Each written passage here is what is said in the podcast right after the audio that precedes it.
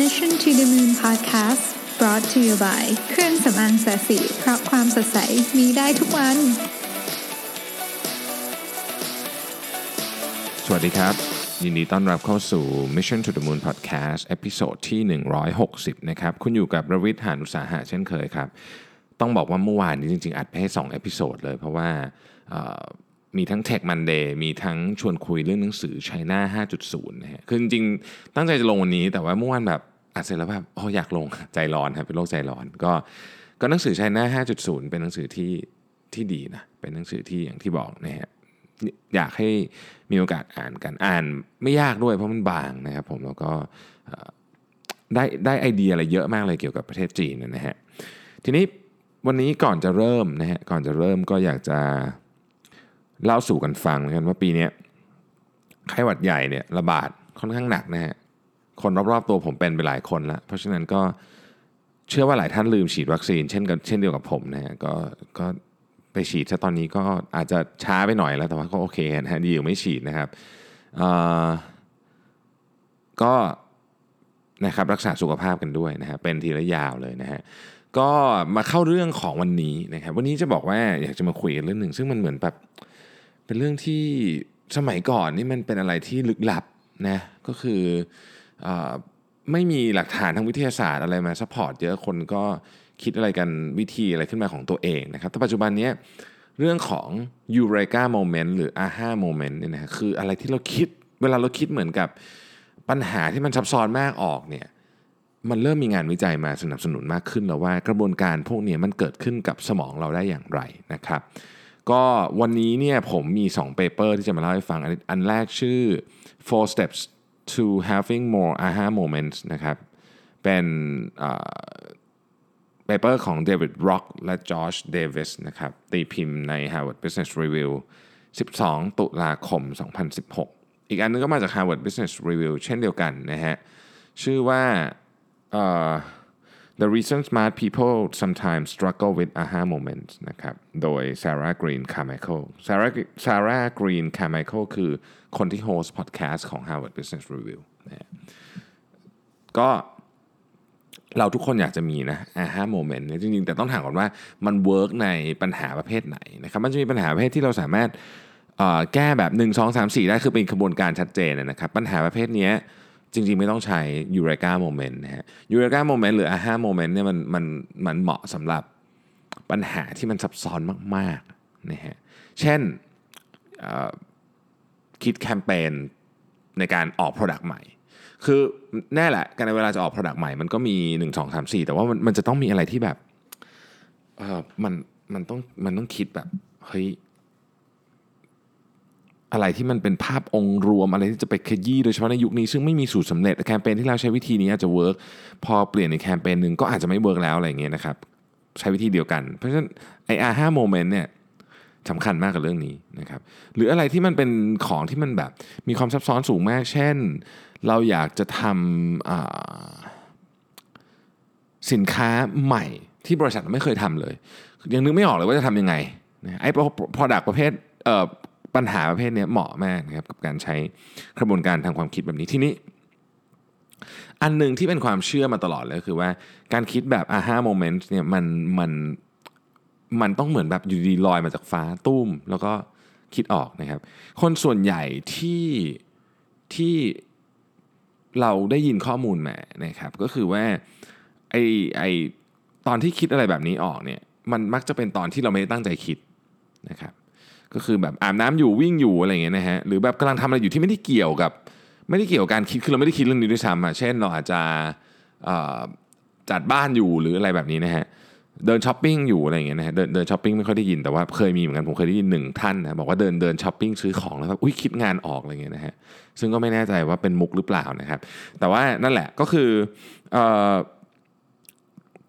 สมัยก่อนเราไม่เราไม่มีข้อมูลพอสำหรับเรื่องนี้ แต่ว่าหลังๆเนี่ยนะครับมี research เยอะมากนะครับที่ออกมาเกี่ยวกับเรื่องนี้ ซึ่ง paper อันนี้ที่ผมกำลังจะเล่าให้ฟังเนี่ยเขาก็รวบรวม research ช่วงนี้แล้วมาย่อยแบบอ่านง่าย ๆนะครับ ให้ฟังว่าจริง ๆ แล้วเนี่ยมันมีการศึกษาว่ามันมี4นะครับ4 step หรือว่า 4 จะเรียกว่าเป็นสเต็ปก็ไม่เชิงเพราะมันไม่ได้ต่อกันเนี่ยนะมันมี 4 ข้อที่ที่มันจะทำให้เกิด activation ใหม่ในในสมองของเรา แล้วทำให้เราเกิด aha moments ได้นะครับ อันที่หนึ่งนะครับเขาบอกว่าให้ notice quiet signals นะครับคือวันๆหนึ่งเนี่ยทุกวันเนี้ยเราเนี่ยแทบจะไม่ได้อยู่เงียบๆเลยนะคำว่าอยู่เงียบๆไม่ได้หมายถึงอยู่คนเดียวอย่างเดียวนะครับ แต่อยู่คนเดียวก็ไม่เงียบได้เช่นอยู่คนเดียวแล้วมีเสียงติ้งตึ้งของมือถืออย่างเงี้ยก็ไม่เงียบถูกไหมแล้วก็ไหลไปในโซเชียลมีเดียไปในเรื่องของนู่นนี่ดราม่าทั้งวันอะไรเงี้ยนะฮะแต่ว่า ต้องบอกเลยครับว่าความความเงียบ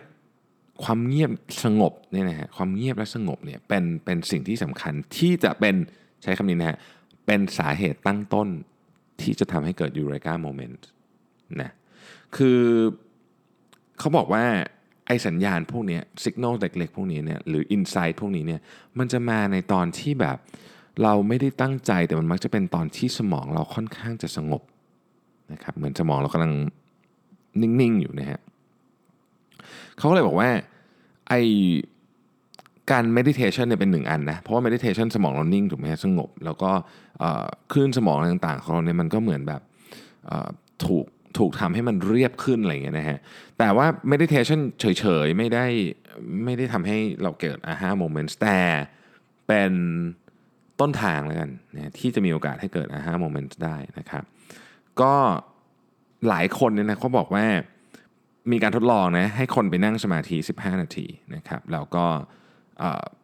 หลังจากนั้นนะคือหลังจากนั้นสักพักหนึ่งเนี่ยนะครับ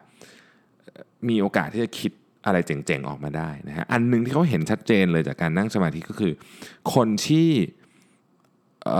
ได้ได้ใช้สมองแบบนิ่งๆ แบบนี้แล้วได้แบบได้ได้ process อะไรเงียบๆ แบบนี้เนี่ยนะฮะจะไม่ตกเป็นเหยื่อของ bias ของตัวเอง พูดง่ายก็คือ คนที่ตกเป็นเหยื่อของ bias ของตัวเองนี่คือเหมือนกับว่า ก็ฉันเชื่อแบบนี้ฉันก็จะเอาแบบนี้อะไรเงี้ยโดยที่ไม่ได้พินิจพิจารณาหลักฐานหรือความจริงอันอื่นนะครับถ้าเกิดว่าเราอยู่ในสภาพที่เงียบทุกวันเนี่ยมันก็จะมีโอกาสที่ให้เราเนี่ยจะคล้ายๆกับว่า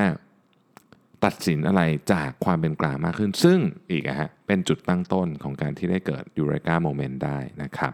ทีนี้ต้องบอกว่า แล้วในความเป็นจริงทำยังไงนะครับเขาบอกว่าทิปที่ควรจะทำก็คือ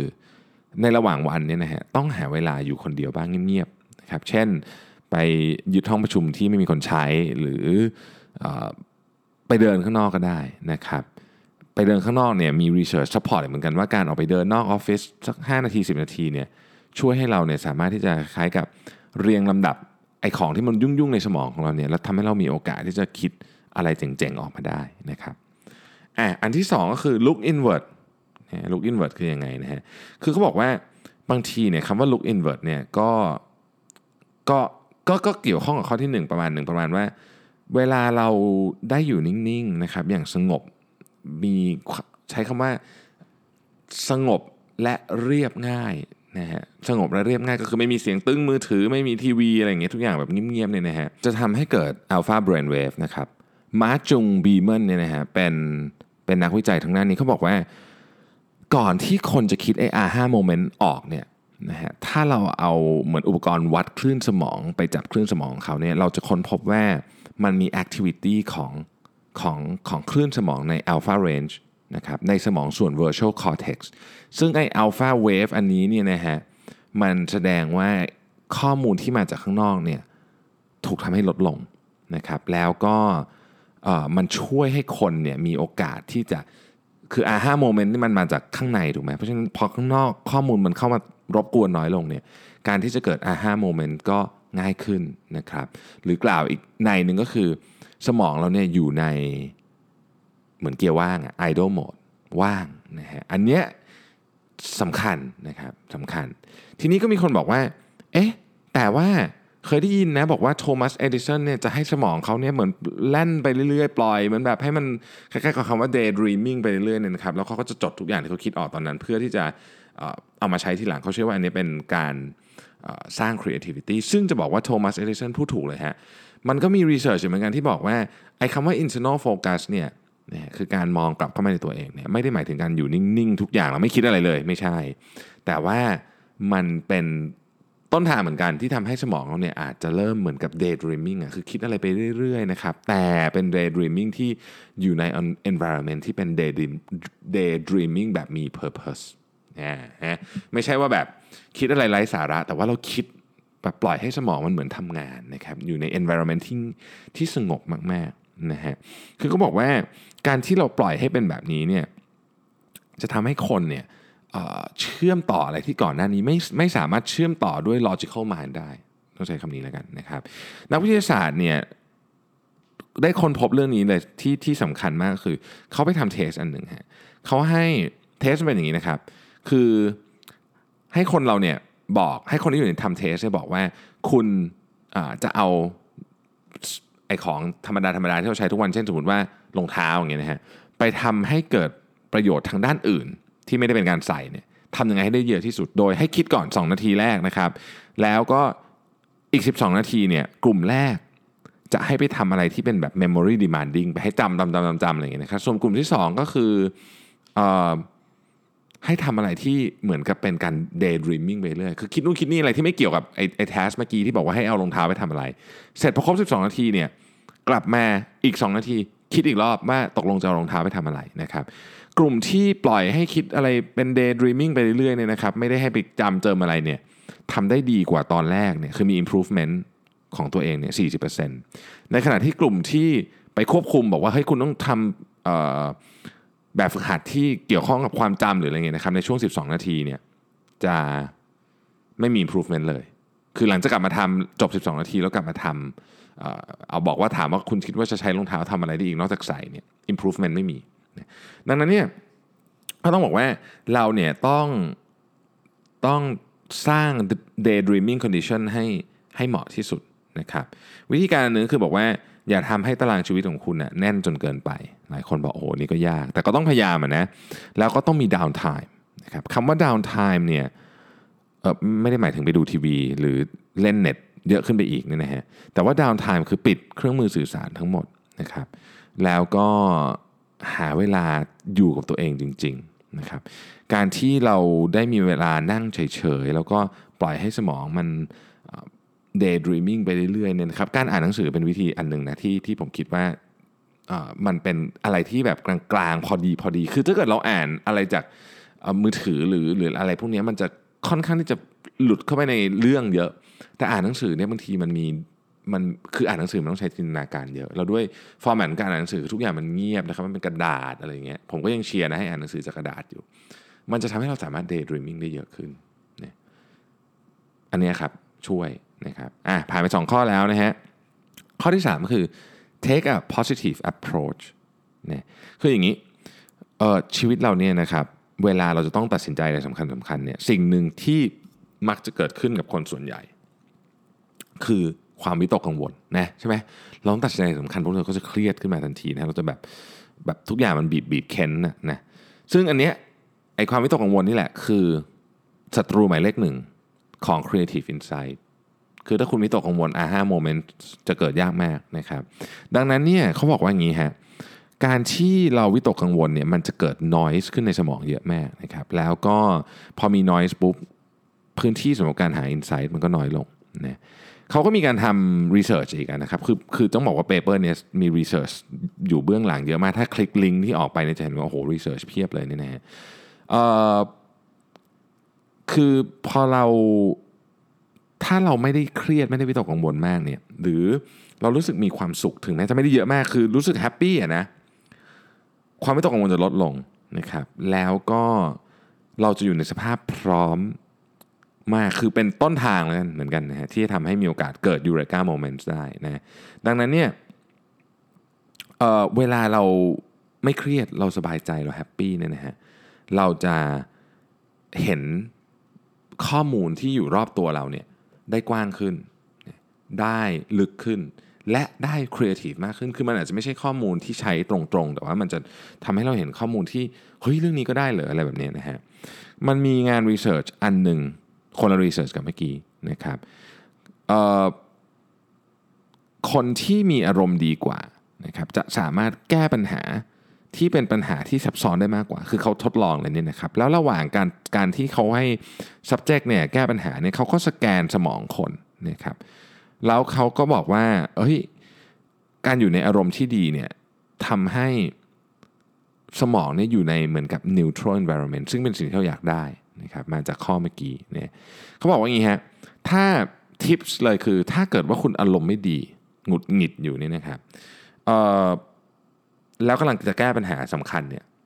ต้อง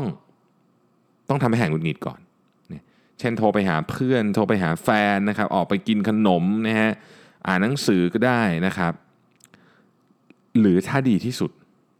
ดีที่สุดเนี่ยวิธีการดีลกับความหงุดหงิดที่ดีที่สุด ที่เขาทำรีเสิร์ชมา คือเป็นเป็นงีบฮะไปแนบสักแป๊บหนึ่งนะฮะสมองเราเหมือนมันจะรีวายใหม่ แล้วเราจะกลับมาแบบไม่ค่อยหงุดหงิดละนะฮะดังนั้นเนี่ย daily nap เนี่ยจึงเป็นสิ่งที่ผมกำลังศึกษาจริงจัง คือต้องเล่าให้ฟังก่อนว่าขอนอกเรื่องนิดนึงนะครับ คือคือที่สีจันเนี่ยเรากำลังสร้างออฟฟิศใหม่นะคือออฟฟิศเดิมเรานี่มันแน่นมาก ถ้าเกิดใครเคยแวะมาเนี่ยก็จะพบว่าที่นี้แทบจะไม่มีที่นั่งอยู่แล้วเนี่ยนะฮะ มันก็เลยทำอะไรได้ไม่เยอะแต่ออฟฟิศใหม่เราก็กำลังสร้างอยู่พอออฟฟิศใหม่เสร็จเนี่ยหนึ่งในสิ่งที่ผมจะทำแน่นอนก็คือ จะมีเขาเรียกว่า purposeful napping room คือไม่ได้แบบ โอ้โห คุณไปนอนทีสามชั่วโมงอย่างเงี้ยนะฮะ คือเราต้องการให้คุณไปนอนเพื่อ recharge สมองให้มันกลับมา เพราะมันมี research paper เยอะมากในช่วงหลังๆ ที่ออกมาว่า การได้นอนประมาณ 20 นาทีถึง 25 นาที ในช่วงกลางวันเนี่ยเพิ่ม productivity ของคนทำงาน พูดง่ายๆก็คือ ถ้าอยาก อันนี้อันนี้พูดสำหรับในกรณีที่คุณคิดว่าอันนี้เป็นเป็นสิ่งที่คุณอยากทำนะฮะถ้าคุณให้ทีมงานหรือพนักงานของคุณนอน 20-25 นาทีทุกวันในช่วงเวลาเที่ยงๆบ่ายๆเนี่ยงานเขาจะทำได้เยอะขึ้น ดีขึ้นและใช้เวลาน้อยลง ซึ่งเป็นสิ่งที่ทุกคนอยากได้ถูกไหมนะฮะดังนั้นเนี่ยเราต้องเราต้องไม่ associate การนอนกับความขี้เกียจอีกต่อไป ต้องใช้คำนี้แล้วกันอ่า ก็ต้องไปคิดว่า system จะเป็นยังไง มันก็จะต้องคือมันก็จะต้องมีคนกังวลแหละว่าโอ้ถ้าเกิดให้ไปนอนยังไงก็ได้เนี่ยมันจะไม่มีระเบียบวินัยหรือเปล่าอะไรเงี้ยก็ต้องบอกว่ามันก็ต้องมีวิธีการจัดการนะครับผมยังคิดไม่ออกนะ เดี๋ยวคิดออกจะมาบอกแต่ อันนี้ผมจะทำแน่นอนนะบอกไปเลยว่าจะทำอันนี้จะทำแน่นอน เพราะว่าโดยเฉพาะโดยเฉพาะคนที่ต้องทำงานที่มันมันแท็กเกิลกับปัญหาที่มันไม่ได้เป็น 1 2 3 4เนี่ยการที่ได้มีโอกาสแนบเนี่ยดีนะฮะดีอะนะครับข้อต่อไปเขาบอกว่า use less effort ก็คือเฮ้ยอย่าพยายามเยอะ ยิ่งเราไปพยายามขยี้ขยี้ขยี้เท่าไหร่นะครับต้องคิดให้ออกต้องคิดให้ออกต้องคิดให้ออกเนี่ยคิดไม่ออกเราหลายคนเป็นนะคือเขามี research มาเหมือนกันนะครับเขาบอกว่าเขาให้คนเนี่ยไปทดลองเลือกห้องที่ที่มี condition ดีที่สุดแต่อ่ามีมีข้อแม้นิดหนึ่งว่า คุณเลือกได้คุณเลือกโดยที่คุณไม่เห็นห้องจริงเขามีข้อมูลมาให้แต่คุณไม่เห็นห้องจริงนะครับแบ่งเป็นสามกลุ่มนะกลุ่มที่หนึ่งเนี่ยบอกให้เลือกเลย คืออ่านอ่านข้อมูลเสร็จปุ๊บเลือกเลยนะครับโดยยังแทบจะไม่มีโอกาสที่จะ analyze ข้อมูลเลยเนี่ยนะฮะกลุ่มที่2เนี่ยให้เวลาในการโอ้โห analyze ข้อมูลเต็มที่เลยนะฮะเท่าที่คุณอยากจะทำนะลงลึกลง detail ลึกไปหมดเลยเนี่ยนะฮะเต็มที่ กลุ่มสุดท้ายฮะให้ดูข้อมูลประมาณหนึ่ง เสร็จแล้วเนี่ยเขาตั้งใจจะที่จะ distract คนกลุ่มนี้ให้ไปทำงานอย่างอื่นก่อนนะครับแล้วค่อยกลับมาถามว่าตกลงคุณเลือกห้องไหนนะปรากฏว่ากลุ่มที่เลือกอพาร์ตเมนต์ได้ดีที่สุดคือราคาดีที่สุดคุ้มค่าทุกอย่างคือไม่ไม่ใช่ราคาถูกแต่ว่าคุ้มค่าที่สุดเนี่ยนะครับเป็นกลุ่มที่ตอนแรกให้ข้อมูลไปก่อน เสร็จแล้วไปถูก distract ด้วยงานอย่างอื่น นั่นเขาก็มีข้อสรุปมาประมาณหนึ่งบอกว่าเฮ้ยจริง ๆ แล้วเนี่ยถ้าเราไป ขยี้อะจะคิดเรื่องนี้มากๆเนี่บางทีคิดไม่ออก ยิ่งคิดไม่ออกนะฮะเอาข้อมูลมาเสร็จแล้วก็อาจจะปล่อยให้สมองมันไปทำงานอย่างอื่นบ้าง แล้วกลับมาตัดสินใจดีกว่านะฮะดีกว่าอะทีนี้แล้วเจาะลึกลงไปว่าทำไมอะทำไมการการเบรกจากการพยายามคิดเนี่ยมันถึงทำให้เราเนี่ยสามารถที่จะคลี่คลายไอ้ปัญหาที่มันยากๆได้นะครับ เพราะมันเป็นอย่างนี้ครับ สมองเราเนี่ยนะฮะ มันมี conscious awareness ก็คือสิ่งที่คุณเวลาพยายามคิดเนี่ยคิด 1 2 3 4เนี่ยอันนี้เป็น conscious awareness นะครับแต่มันมีสิ่งที่ powerful มาก ๆ ที่ซ้อนอยู่เบื้องหลังอันนั้นด้วยก็คือ แม้ว่าคุณจะไม่ได้คิด คุณไม่รู้ว่าคุณคิดอยู่แต่ว่ามันจะมีสมองบางส่วน ซึ่งอาจจะเป็นเรียกว่าเป็น unconscious mind ก็ได้นะครับทำงานอยู่ตลอดเวลา สมองส่วนที่ทำงานอยู่ตลอดเวลาเนี้ยนะครับที่ที่คุณไม่ได้เป็น active เนี่ยนะฮะ มันทำงานไปเรื่อยๆ แม้ว่าสมองส่วน conscious mind ของเราอาจจะหยุดคิดเรื่องนั้นไปแล้ว แต่ว่าเบื้องหลังอะ่ะมันจะมีอะไรรันอยู่นะครับ ทีนี้มันอย่างนี้ฮะ คือถ้าเราไปขยี้ขยี้ขยี้จะคิดให้ออกเนี่ยไอ้ unconscious mind ไม่ได้ทำงานไง มันเหมือนมันไม่มีโอกาสได้ตกผลึกกับว่าข้อมูลที่ฉันได้เข้ามาเนี่ย มันจะไป process ยังไงต่อ ซึ่งสมองส่วนนี้ที่เป็น unconscious mind เนี่ยต้องบอกว่า วันนี้ก็มี research ออกมาเยอะ แต่นักวิทยาศาสตร์เองก็ยอมรับว่า โอ้มันเป็นส่วนที่ต้องไป เขาเรียกว่าอะไรฮะคือมันมีอะไรต้องศึกษาอีกเยอะนะฮะอีกเหตุผลหนึ่งก็คือถ้าเกิดเราพยายามที่จะแก้ปัญหาโดยที่เหมือนกับคิดวนอยู่นั่นนะฮะถ้า strategy ของการแก้ปัญหานั้นผิด เราจะไม่มีเวลาถอยกลับมาเราคิดว่าเฮ้ยกระบวนการในการคิดของเรากลยุทธ์อันนี้มันผิดนะนะฮะมันผิดคือเราก็เดินอยู่ในทางที่ผิดอยู่นั่นน่ะมันก็ไม่ออกสักทีนะครับ ดังนั้นเวลามี กระบวนการในการตัดสินใจอะไรก็ตามเนี่ยให้ให้เบรกให้เบรกแล้วออกไปทำอย่างอื่นนะครับเขาบอกว่า full proof way to take your mind off work คือไอ้ไอ้วิธีการที่ที่ชัวร์มาก ๆ เลยว่าคุณจะต้องเอาสมองออกจากเรื่องงานแน่นอน คือไปออกกำลังกาย ทีนี้มันก็เชื่อมมากับเรื่องนี้ฮะว่าทำไมคนจำนวนมากถึงวิ่งอยู่ แล้วชอบคิดอะไรออก ผมเนี่ยคิดอะไรออกตอนวิ่งเยอะมากต้องแบบพอคิดออกก็ต้องเอามือถือขึ้นมาแล้วจด เพราะไม่งั้นเดี๋ยวลืมนะฮะอาจจะเป็นเพราะเหตุนี้ก็ได้นะ ที่ผมอธิบายมาคือเราตอนแรกเราพยายามคิดปัญหาอยู่คิดไม่ออกนะฮะแต่ว่าจริงๆแล้วเนี่ยอันนั้นคือ conscious mind แต่ unconscious mind ของเราเนี่ยมันคิดต่อเราไปวิ่งมันก็ทำงานอยู่นะครับเราก็วิ่งไปเราก็ไม่รู้เรื่องนะฮะปรากฏว่า unconscious mind พอพอเราปล่อยให้มันทำงานเนี่ยมันก็ไปประกอบจิ๊กซอว์เอง แล้วก็ตุ้มออกมาเลยเป็นโอ้ยอาห้าคิดออกแล้วนะฮะ เพื่อนผมหลายคนเนี่ยจะรู้เลยว่าผมเนี่ยไอเดียจะมันเจิดมากเวลาวิ่งเสร็จ ก็จะจะโทรหาคนแล้วก็แบบเฮ้ยคิดอะไรออกมาอะไรอย่างเงี้ยนะฮะก็เพราะว่าผมผมคิดว่ามันมาจากเรื่องนี้นะครับ ดังนั้นเนี่ยนะเขาบอกอย่างนี้เลยครับว่าให้มีตารางในการออกกำลังกายนะครับ ทุกวันเหมือนที่คุณมีตารางประชุม หรือตารางในการเคลียร์อีเมลทุกวัน เพราะอันนี้มันจะช่วยคุณทำงานได้ดีขึ้น อันนี้ไม่พูดถึงเรื่องเรื่องอื่นเลยนะเอาแค่เรื่องงานอย่างเดียวนะครับ ก็จะช่วยนะฮะ เช่นกันการที่เราสนับสนุนให้ทีมงานพนักงานออกกำลังกายนะก็เป็นการสร้าง productivity อย่างหนึ่งให้กับองค์กรด้วยนะครับดังนั้นเรื่องนี้ก็มีวิธีการหลายแบบนะครับ ถ้าเรามีที่หน่อยนะฮะก็ใส่ฟิตเนสเข้าไปที่ออฟฟิศเลยนะครับ ในกรณีที่บางที่อย่างเช่น อย่างอย่างในอย่างในเคสของผมเนี่ยนะครับเรามีมี plant อยู่เงี้ยที่ plant ก็ลำบากนะจะใส่ฟิตเนสที่ plant ก็ยาก แต่เราก็จะจัด activity ได้ครับ เช่นจัดให้เขาไปตีแบดจัดให้เขามีอะไรเงี้ยเป็นโครงการขึ้นมาได้สำหรับก็ให้ HR ลองดูว่าอะไรที่เหมาะสมกับกับกับสถานการณ์ของเรานะครับกับที่ตั้งของเรา มีประโยชน์มีประโยชน์แน่นอนนะฮะ research มัน back อยู่แล้วว่ามีประโยชน์นะครับดังนั้นเนี่ยต้องบอกว่าอย่างนี้ฮะ อะไรก็ตามนี่คือข้อสรุปนะอะไรก็ตามที่ช่วยช่วยให้คุณสามารถที่จะรับรู้ถึง quiet signal ในสมอง quiet signal ก็คือ คือแบบมันมันเป็นอะไรที่เบาอะเงียบๆนะมาแบบเงียบๆนะฮะถ้าไม่ตั้งใจฟังมันเอาอย่างอื่นไปกบมันหมด คุณก็จะไม่ได้ยินมัน และไอ้ quiet signal นี่แหละ ที่จะทำให้คุณมี aha moments นะครับเขาบอกว่างี้นะฮะ quiet signal เนี่ยมันเป็น weak activation คือมันแบบมันมาเบามันเงียบนะ ต้องให้โอกาสมันเยอะๆนะครับต้องให้โอกาสมันเยอะๆมันจะเกิดขึ้นในที่ที่เราเอออยู่ในสภาวะที่สงบนะครับโฟกัสนะครับมี positive approach แล้วก็ไม่ทำงานหนักเกินไปนะครับหรือบางครั้งเนี่ยต้องบอกว่าไม่ทำงานไม่ทำงานหนักเกินไป ในการที่จะโฟกัสในการแก้ปัญหานั้นต้องพูดอย่างนี้นะฮะในการที่จะแก้ปัญหาคืออย่าไปขยี้มันจะจนแบบไปต่อไม่ได้ ปล่อยให้มันหยุด ทำบ้างไปทำอย่างอื่นบ้างนะครับ เดี๋ยวบางทีมันคิดออกเองนะครับ และทำแบบนี้ก็จะทำให้เรามี insight เพิ่มขึ้นได้ในทุกวัน insight ที่เพิ่มขึ้นพวกนี้นี่แหละ จะทำให้เราสามารถแก้ปัญหาที่เป็นปัญหาที่ซับซ้อนมาก ๆ มีหลาย layer มาก ๆ ได้ ไม่ใช่ปัญหาแบบ 1 2 3 4 แต่เป็นปัญหาที่ซับซ้อนนะครับอย่างที่บอกคิด marketing แคมเปญเนี่ยทั้งแคมเปญเนี่ยนะฮะซับซ้อนนะหรือบางคนที่อยู่ในวงการโฆษณารับ brief มาอย่างเงี้ยนะครับ อ้โห จะคิดต่อไปว่าเฮ้ยจะไปทำยังไงให้ไป tackle ปัญหาของลูกค้า คือมันก็มีวิธีการที่เป็นโครงสร้างประมาณหนึ่งแต่ไอ้ที่เหลือไอ้จุดที่เป็น magic ที่จะเกิดขึ้นเนี่ยบางทีมันต้องใช้วิธีแบบนี้แหละนะครับโอเค ทบทวนนะฮะสี่ข้อนะครับ 1. notice quiet signal นะฮะก็ต้องต้องบอกว่าพวกนี้มาเงียบมาเงียบ เพราะฉะนั้นต้องหาเวลานะครับ notice quiet signal เนี่ยเขาบอกว่า เอ่อ work สุดก็คือไม่ไปเดินข้างนอกก็ meditation คือทำไงได้ให้คุณมีมี mindfulness อะมีมีรู้ตัวอยู่ว่าตอนนี้เรากำลังทำอะไรอยู่มันจะเป็นลักษณะที่ทำให้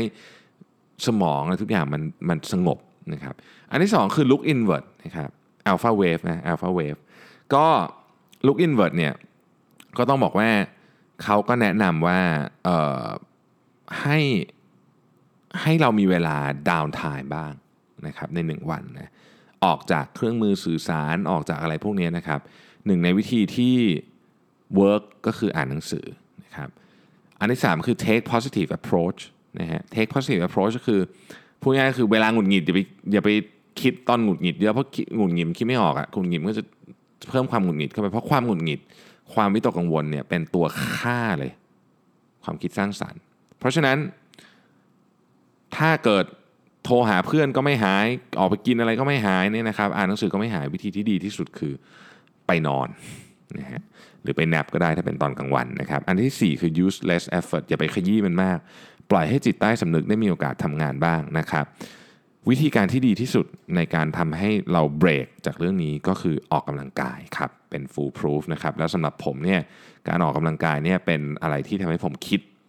ไอ้แบบเฮ้ยมันต้องแบบนี้ ได้เยอะที่สุดนะครับก็หวังว่าข้อมูลจากวันนี้เนี่ยจะมีประโยชน์บ้างผมเชื่อว่าอันนี้เนี่ยถ้าเกิดใครศึกษาเรื่องนี้เยอะขึ้นนะครับคุณจะเห็นว่ามันมีเปเปอร์เรื่องนี้เยอะแบบโอ้โหเยอะมากๆ ผมรู้สึกว่าตอนนี้งางานศึกษาด้านตะวันตกเนี่ยมาสนใจเรื่อง mindfulness เรื่องอะไรพวกนี้เยอะขึ้นเยอะอย่างที่บอกนะครับ ก็วันนี้ต้องขอบขอบคุณมาก ๆ นะครับ ที่ติดตาม Mission to the Moon Podcast ใครมีคำถามมีอะไรอยากจะคุยกันนะครับ เชิญที่ inbox ของเพจ Mission to the Moon ได้เลยนะครับ ช่วงนี้เออจะจะจะเล่าให้ฟังเรื่องหนึ่งผมอยากให้หลายท่าน คือวันนี้ผมผมลงบทความไปออสองบทความนะครับ ซึ่งเป็นบทความที่ที่ผมตั้งใจเขียนนะทั้งสองอันเลยนะฮะก็ก็อยากให้ไปไปดูว่าเออเป็นเป็นบทความที่ได้ประโยชน์กับคุณไหมนะครับ อันแรกก็เป็นเรื่องของ Central JD FinTech นะครับเป็นเรื่องที่เราจะเราจะเริ่มเห็นการเข้ามาของ player หลายคนที่จะมาเปลี่ยนวิธีการใช้จ่ายเงินโดยเฉพาะในในเลเวลของที่เป็น consumer product นะครับอีกอันหนึ่งผมพูดเรื่องของ disruption ที่เกิดใน industry ที่เราอาจจะไม่ค่อยได้นึกถึงนะครับคือ infrastructure and urban development industry ซึ่งอันเนี้ยเป็น เป็นการถอด paper ที่มาจาก World Economic Forum ในปี 2018 ซึ่ง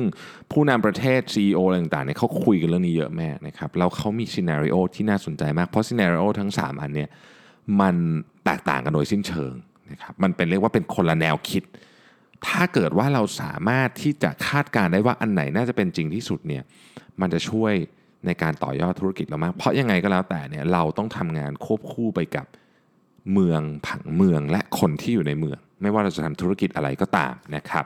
ก็ฝากฝากฝากผลงานไว้หน่อยวันนี้นะฮะทำสองบทความก็รู้สึกปลื้มใจนะฮะนานๆจะเขียนได้ 2 บทความทีหนึ่งนะครับ ก็มันยาวนิดนึงนะครับ แต่ผมเชื่อว่ามีประโยชน์กับทุกท่านมากนะครับ วันนี้ขอบคุณมากที่ติดตาม Mission to the Moon Podcast แล้วเรามาพบกันใหม่วันพรุ่งนี้ครับ สวัสดีครับ